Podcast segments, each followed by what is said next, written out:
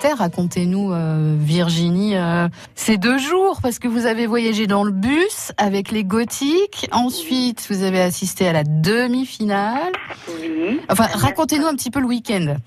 Donc, alors, mon- le, le trajet en, en autocar s'est fait vraiment dans, dans le silence. Ah ouais Euh, tout le monde était sage, donc euh, moi je connaissais pas trop euh, cette ambiance-là, donc j'ai dit bon c'est pas plus mal. Mhm. Euh, donc après nous nous sommes euh, tous euh, dirigés euh, vers Bercy Euh, et, et du coup j'ai assisté au premier match euh, Amiens-Strasbourg. Voilà, la demi-finale. Et, et là, et là, ils se sont réveillés, les supporters. Mais moi- moi-même, la première, j'ai été étonnée d'être embarquée dans cette euh, aventure et dans cette folie, euh, on va dire. euh, je me suis vraiment crue supporter.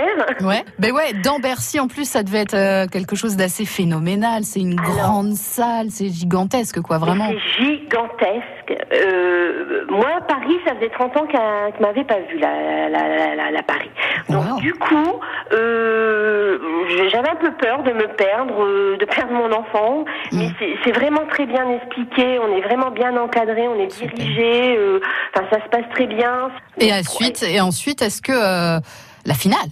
La finale, donc. Non, mais là, c'est, on a ramené la coupe à la maison. Alors déjà en arrivant, euh, donc déjà la, la- la veille, j'avais trouvé qu'il y avait du monde. Ouais. Mais alors dimanche, c'était plein. c'était plein.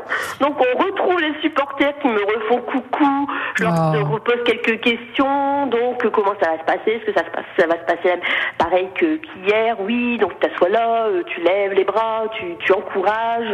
donc ce que nous avons fait, oui, bien entendu. Et, et, et là, mais c'était, mais c'était trois fois plus brillant. Ouais. Les, les supporters étaient déchaînés, mais déchaînés. Ils, ils ont fait le, tout le match debout, hein, de toute façon. Hein. Et à la fin, comment ça s'est passé? Parce que j'ai, j'ai envie de savoir, bah, du coup, euh, même Alors, pour vous, pour vous, vous assistez sur à la la victoire fin- des Gothiques. Alors moi sur la fin, j'étais trop contente. À deux secondes près, euh, j'étais, Bah oui. persuadée parce que je n'ai pas vu le, le dernier but marqué par Lyon. Ouais. Donc j'étais persuadée à avoir les deux secondes qu'on était champion. Donc Ben dans non, parce que ça s'est joué sur les, les, les prolongations après.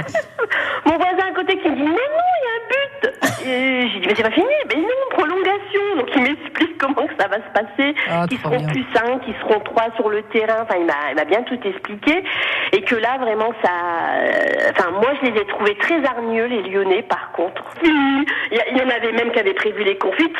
Ah là là là. Et là, c'était gagné. Une minute après, paf, Ah, on avait la coupe. J'ai dit, c'est bon. J'ai dit, tu te rends pas compte, Clémentine, on a assisté à ça, on était présents. Et ma fille, toute contente. Eh oui, c'était une belle surprise et elles en ont bien profité. Virginie et sa fille Clémentine qui ont fait le voyage en VIP, donc avec les supporters des Gothiques, qui ont ensuite rencontré les Gothiques juste après euh, la finale. C'était un beau moment.